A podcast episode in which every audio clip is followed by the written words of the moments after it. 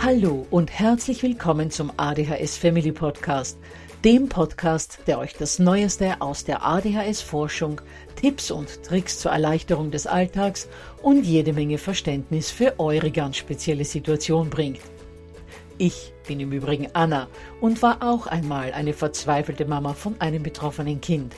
Aber heute, viele Jahre und mehrere Fortbildungen später, bin ich Expertin für ADHS und eine sehr entspannte Mutter eines mittlerweile jungen erwachsenen Mannes, der trotz dieses Syndroms zu einem glücklichen und beruflich erfüllten jungen Mann herangewachsen ist.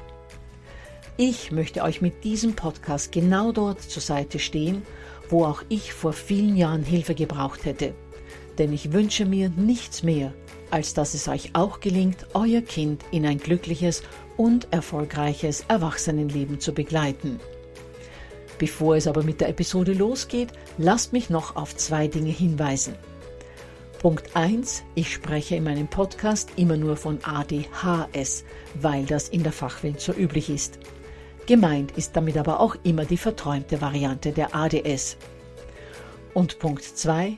Die Werbungen, die im ADHS Family Podcast geschaltet werden, dienen der Finanzierung von Projekten, die der gesamten ADHS Community zugutekommen – denn sie werden für die Produktion von Erklärvideos für Kinder oder für das familiäre Umfeld, für die Informationsweitergabe an Pädagogen, Diagnostiker und Ärzte sowie für spezielle ADHS-Projekte herangezogen. Mehr Informationen dazu findet ihr am Beginn von Podcast 128 bzw. in dem YouTube-Video, zu dem ich in den Shownotes verlinke. Ja, ihr Lieben, heute geht es um ein Thema, über das ich schon seit einiger Zeit eine Episode machen will. Und das ist das Thema Therapien. Aber ich will euch heute gar nicht erklären, wie Ergotherapie, Marburger Konzentrationstraining, Verhaltenstraining oder Neurofeedback funktionieren oder welches von den genannten und auch den vielen anderen die beste Therapie in Anführungsstrichen ist, sondern Worum es mir heute geht, ist, welche Wertigkeit all diese Therapien für mich in dem von der S3-Leitlinie empfohlenen Therapiemix haben. Bevor es aber mit der Episode losgeht, lasst mich euch noch auf das begleitende PDF hinweisen, in dem ihr nochmals alles in Ruhe nachlesen könnt und das ihr euch unter www.adhshilfe.net slash Therapien herunterladen könnt. Und die zweite Ankündigung, die ich für euch habe, ist, dass es bald wieder ein Webinar zum Thema Stressfrei durch Alltag und Schule trotz ADHS geben wird. Das Webinar wird in der letzten Septemberwoche 2022 stattfinden und dafür stehen zwei Abendtermine und ein Samstagvormittagstermin zur Auswahl. Das heißt, ihr könnt euch aussuchen, an welchem der drei Termine ihr teilnehmen wollt. Anmelden könnt ihr euch dafür unter www.adhshilfe.net slash Webinar. Dort findet ihr auch die genauen Uhrzeiten. Wichtig ist außerdem noch, dass das Webinar kostenlos ist und dass ihr dabei selbst nichts tun müsst, sondern einfach nur zuhören könnt und wer mag, kann mir Fragen in den Chat tippen, die ich dann im Anschluss beantworte. Gut, dann kann es auch schon losgehen. Ich wollte ja, wie eingangs gesagt, schon lange eine Folge zum Thema Therapien bei ADHS machen. Was mich jetzt aber schlussendlich dann wirklich dazu gebracht hat, diese Episode in Angriff zu nehmen, war die Planung für einen Vortrag am ADHS Informationstag in Jena. Denn während ich meine Notizen und Folien für diesen Vortrag vorbereitet habe, habe ich gemerkt, wie sehr mir dieses Thema schon lange auf der Seele brennt und wie wichtig es mir war und immer noch ist, sowohl den Teilnehmern am Informationstag als auch meinen Podcast-Hörern meine wichtigsten Gedanken zu diesem Thema weiterzugeben. Und um euch die zu erklären, da muss ich zunächst mal ein wenig philosophisch werden.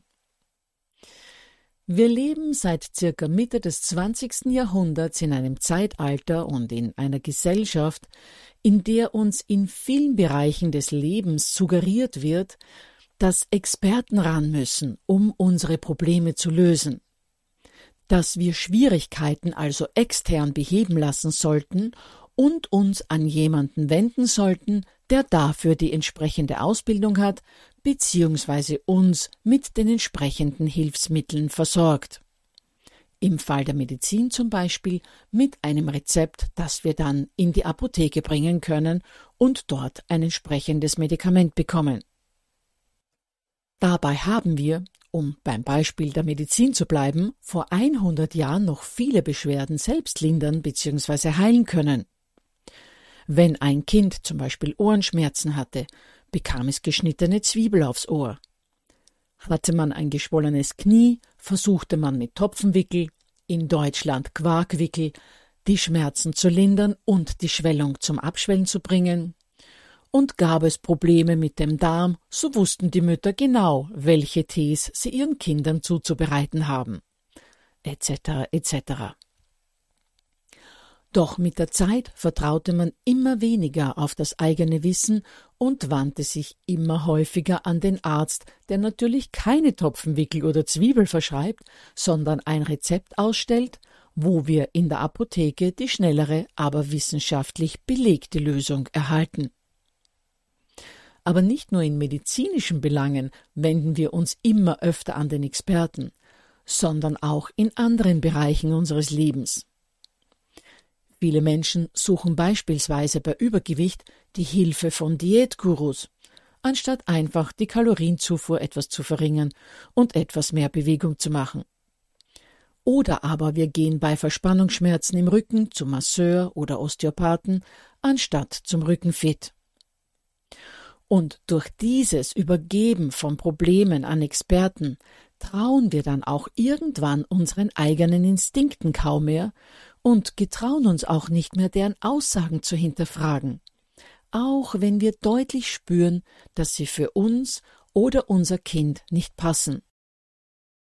Und eine zweite Folge dieses immer stärker werdenden Expertentums ist die Tatsache, dass es zu immer stärkeren Spezialisierungen kommt, wodurch die Experten selbst zwar in der Regel sehr kompetent auf ihrem Gebiet sind, aber eine Vernetzung dieses Expertenwissens kaum stattfindet. Muss ein Kind, das regelmäßig ADHS-Medikamente nimmt, zum Beispiel operiert werden und soll dabei eine Vollnarkose bekommen, so kommt es nicht selten vor, dass die Eltern mit der Frage, ob bzw. wann die ADHS-Medikation abgesetzt werden muss, vom Kinderarzt zum Internisten und von dem zum Anästhesisten und von dort zum Kinder- und Jugendpsychiater im Kreis geschickt werden, weil kaum mehr Kommunikation zwischen den einzelnen Professionen stattfindet. Und damit wären wir eigentlich schon beim Thema. Denn was bedeutet dieses Auslagern an Experten für unser aller Thema, für ADHS also? Inwiefern sind davon die Heranwachsenden sowie deren Eltern betroffen? Auf unsere Kinder mit ADHS umgelegt bedeutet das, dass wir sie in die verschiedensten Therapien schicken, um die herausfordernden Verhaltensweisen bzw. eben die ADHS-Symptome vom Experten beheben zu lassen. Die Kinder werden also oft zur Ergotherapie, zum Verhaltenstraining, zum Neurofeedback, zum Konzentrationstraining und gar nicht so selten auch zum Psychotherapeuten gebracht, in der Hoffnung, dass das Fachpersonal dort etwas mit dem Kind tut, das alles besser werden lässt. Vor allem beim Verhaltenstraining ist die Hoffnung groß, dass das Kind dort auf Spur gebracht wird. Es wird also häufig versucht, beim Kind Veränderungen vorzunehmen, seine Aufmerksamkeit zu steigern, seine Hyperaktivität und die Impulsivität zu senken ihm beizubringen, sich sozial adäquat zu verhalten, also weniger in den Widerstand zu gehen, Wutanfälle zu unterlassen, Aggressionen sozial akzeptabel auszuleben. Das ist aber, und ich sage das jetzt mal ganz gerade heraus, der falsche Ansatz. Denn Veränderungen beim Kind werden wir nur erzielen, wenn zuerst zwei Dinge geschehen, die ich immer als die zwei wichtigsten Säulen in der Begleitung von Kindern mit ADHS nenne. Und das sind die folgenden zwei Punkte. Zum einen brauchen Kinder mit diesem Syndrom Unterstützung für ihren Gehirnstoffwechsel in Form von Medikamenten. Nahezu jedes Kind mit ADHS braucht diese Medikamente. Es gibt nur ganz wenige Ausnahmen. Und zum Zweiten brauchen Kinder mit ADHS von ihren Eltern eine ADHS-gerechte Begleitung. Versteht mich nicht falsch, ich bin kein Gegner von Ergotherapie, Neurofeedback, Verhaltenstherapie oder ähnlichen Therapien. Sie haben alle ihre Berechtigung. Nur sind sie für mich nicht das erste Mittel der Wahl. Da bei diesen Therapien eben nur am Kind herumgeschraubt wird, das Umfeld aber nichts zur Verbesserung der Situation beiträgt. Deshalb sind für mich all die genannten Therapien am Ende des Tages nur die Kirsche auf der Torte. Die Torte selbst sind aber die medikamentöse Unterstützung und eine ADHS-gerechte Begleitung. Zu den Medikamenten gibt es ja schon mehrere Podcast-Episoden. Aber lasst mich euch an dieser Stelle zumindest Folgendes mitgeben. Medikamente haben völlig zu Unrecht einen schlechten Ruf in unserer Gesellschaft. Die Medien schreiben immer wieder von der Chemiekeule für Kinder bzw. vom Kinderkoks, ganz einfach, weil solch negative Berichte viel mehr Leser, Zuseher und Zuhörer bringen. In Wahrheit aber sorgen Medikamente, meist relativ nebenwirkungsfrei, dafür, dass das Dopamin, das für einen reibungslosen Denkvorgang, für die Motivation, die Selbststeuerung und vieles mehr notwendig ist, und über das auch von ADHS betroffene Kinder in ausreichendem Maße verfügen, dass dieses Dopamin lange genug im synaptischen Spalt bleibt, wo es hingehört, um Denken und Lernen zu ermöglichen. Nochmals, von ADHS betroffene Kinder verfügen über genügend Dopamin. Es bleibt nur nicht lange genug dort, wo es notwendig ist, um eben Denken und Lernen zu ermöglichen. Und mit Lernen meine ich nicht, beziehungsweise nicht ausschließlich, Lernen von Englisch, Deutsch und Mathematik. Hier meine ich Lernen im gesamten Alltag, das heißt im Leben. Heranwachsende müssen unzählige Dinge, wie zum Beispiel sich in der richtigen Reihenfolge anzukleiden, auf die Zeit zu achten, den Umgang im sozialen Miteinander und vieles, vieles mehr lernen. Und dazu ist es notwendig, dass sich in ihren synaptischen Spalten genügend Dopamin befindet. Und dafür sorgen, vereinfacht ausgedrückt, ADHS-Medikamente. Und noch etwas. Ohne medikamentöse Unterstützung fällt es betroffenen Kindern auch extrem schwer, das, was sie in einem Verhaltens- oder Konzentrationstraining lernen sollen oder sich auch in all den anderen Therapien mitnehmen sollen, aufzunehmen und zu verinnerlichen. Denn die Tabletten sind oftmals die Basis, auf der andere Therapien erst möglich sind, sozusagen der Humusboden, auf dem ein Saatgut erst wirklich aufgehen und gedeihen kann. Werden die Tabletten den Kindern also aus Angst vor Nebenwirkungen bzw. vor einer späteren Abhängigkeit vorenthalten, so nimmt man ihnen die Basis für Lernen und im Leben zurechtkommen, wodurch sie ganz, ganz viele Versagenserfahrungen erdulden müssen, über die ich in anderen Episoden schon gesprochen habe. Ihr Selbstwert fällt dadurch in den Keller und fast immer medikamentieren sie sich im Jugendalter dann selbst mit Nikotin, Alkohol und Cannabis. Für diejenigen unter euch, die Zweifel in Bezug auf Tabletten haben, empfehle ich ganz dringend meinen Podcast mit der Nummer 89 und auch den mit der Nummer 55 anzuhören. Und dann, wenn ihr mögt und immer noch Zweifel habt, auch noch die Episoden 1 bis 4, 10 bis 12 und 67 bis 69. Bitte genau in dieser Reihenfolge, das ist wichtig. Ich verlinke zu den Podcasts in den Show Notes. So, nun aber zur zweiten Säule, nämlich zur erzieherischen Begleitung des Kindes durch die Eltern, die umfangreich über die ADHS Bescheid wissen sollten und die Symptome und Verhaltensweisen richtig einordnen können sollten. Das kann nur gelingen, wenn man sich eingehend über gute Bücher und wissenschaftliche Artikel sowie seriöse Internetseiten informiert. Wozu vielen Eltern aber die Kraft fehlt, weil der Alltag mit dem herausfordernden Spross ja extrem anstrengend ist. Deshalb mein Tipp an euch, der aus tiefstem Herzen kommt. Besucht ein gutes Elterntraining bzw. einen Elternkurs. Das ist zum einen notwendig, um zu verstehen, woher die Verhaltensweisen alle kommen. Denn wenn man weiß, warum sich ein Kind so anstrengend in Anführungsstrichen verhält, wenn man das genau erklärt bekommt, dann ist es schon viel einfacher, all diese herausfordernden Verhaltensweisen anzunehmen. Das alleine ist aber natürlich noch nicht alles, was man in einem Elternkurs lernt. Denn das Wissen um das Warum bringt uns noch nicht die Antwort auf die Frage, wie es einem gelingen kann, das viele Zappeln, das Nicht-Zuhören, den Widerstand gegen Unliebsames, die endlosen Diskussionen etc. etc. anzunehmen, ohne dass man die Nerven verliert. Das heißt, auch das sollte ein gutes Elterntraining bieten. Und man lernt dort natürlich auch, wie man mit Provokationen und oppositionellem Verhalten umgehen kann, ohne dass man sich triggern lässt. Denn wir alle haben unsere wunden Punkte und unsere Baustellen aus unserer Kindheit. Und gerade Kinder und Jugendliche mit ADHS haben ja, wie wir schon öfters mal besprochen haben, solch feine Antennen, dass sie genau wissen, wo sie den Finger in die Wunde legen müssen um unsere emotionalen Knöpfe zu drücken. Das heißt, in einem guten Elterntraining lernt man auch, wie man darauf reagieren kann.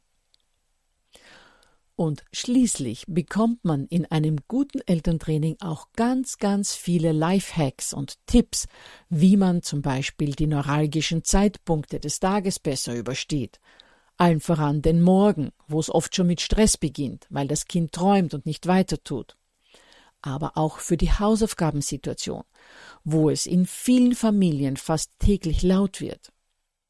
Und natürlich auch die Zu-Bett-Gehen-Situation, wo es mit einem Kind mit ADHS auch immer wieder zu Diskussionen und Rambazamba kommt.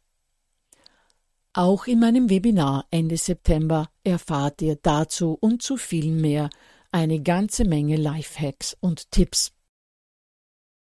Gut, aber wie kommt man zu einem Elterntraining, wo man das alles lernt? Entweder ihr findet ein gutes physisches Training, also eines, wo ihr hingeht, ganz in eurer Nähe. Das sollte aber unbedingt eines sein, das euch von ehemaligen Teilnehmern empfohlen wird. Fragt da vor allem in Selbsthilfegruppen, Facebook-Gruppen und vor nach. Oder ihr besucht ein Online-Training, das ihr über den Computer, das Tablet oder das Handy machen könnt, aber auch wiederum bitte nur eines, das euch empfohlen worden ist. Fragt da auch entweder in den genannten Gruppen nach oder lest die Rezensionen von ehemaligen Kursteilnehmern. Auch da kann man sich meist ein gutes Bild machen. Ich mache im Übrigen auch ein solches Elterntraining bzw. einen solchen Elternkurs, den ADHS Family Kurs, der zweimal im Jahr stattfindet. Details dazu findet ihr im Podcast 29 beziehungsweise über den Link zur Kursbeschreibung. Ich verlinke sowohl zu Podcast 29 als auch zur Kursseite in den Shownotes. Aber ganz egal, ob physisch oder online, macht bitte wirklich ein Elterntraining. Ihr werdet sehen, wie sehr sich euer Alltag mit eurem Zappelwunderkind dadurch entspannt. Noch zwei letzte Dinge zum Elterntraining. Der große Vorteil eines Elterntrainings bzw. eines Kurses ist nicht nur, dass ihr als Eltern dabei so viel lernt, sondern auch, dass dem Kind damit signalisiert wird, nicht nur ich muss lernen, etwas zu verändern, sondern Mama und Papa arbeiten da auch an sich und bemühen sich für mich. Und zweitens sind durch die Kombination von medikamentöser Unterstützung und Elterntraining andere Therapien oft gar nicht mehr nötig, wodurch der Alltag des Kindes wieder ein Stück weit an Normalität erlangt. Jede Therapie signalisiert dem Kind nämlich, dass mit ihm etwas nicht stimmt. Denn während die Klassenkameraden am Nachmittag im Skatepark oder beim Breakdance sind, sind unsere Kinder häufig beim Therapeuten. Nochmals, wenn die Therapien notwendig sind und sie für das Kind und seine Familie Verbesserungen bringen, dann haben sie selbstverständlich ihre Berechtigung. Aber am allermeisten helfen, wie gesagt, in meiner Erfahrung Medikamente und Eltern, die wissen, wie sie mit ihrem Kind optimal umgehen können. Zusammenfassend also, bevor über Therapien nachgedacht wird, in die nur das Kind, aber nicht ihr als Eltern involviert seid, sollten die Kinder, die es brauchen, medikamentös unterstützt werden und die Eltern in ein Elterntraining bzw. einen Elternkurs gehen. Und vergesst außerdem nicht zu versuchen, wieder mehr euch selbst zu vertrauen und nicht nur blind auf Experten zu hören, die wie gesagt in der Regel oft über ein enormes Wissen verfügen, die aber nur Experten für ihr Fach sind. Die Experten für eure Kinder seid aber ihr. Mehr zu diesem Thema erfahrt ihr in Episode 74, wo es ums Bauchgefühl geht, dem man öfter mal vertrauen sollte. Dann erinnere ich nochmals an das PDF zu dieser Folge, das ihr euch unter www.adhshilfenet slash Therapien herunterladen könnt und auch an das Webinar, an dem ihr teilnehmen könnt und für das ihr euch unter www.adhshilfe.net slash Webinar anmelden könnt. Ich würde mich wahnsinnig freuen, wenn ihr da dabei wärt.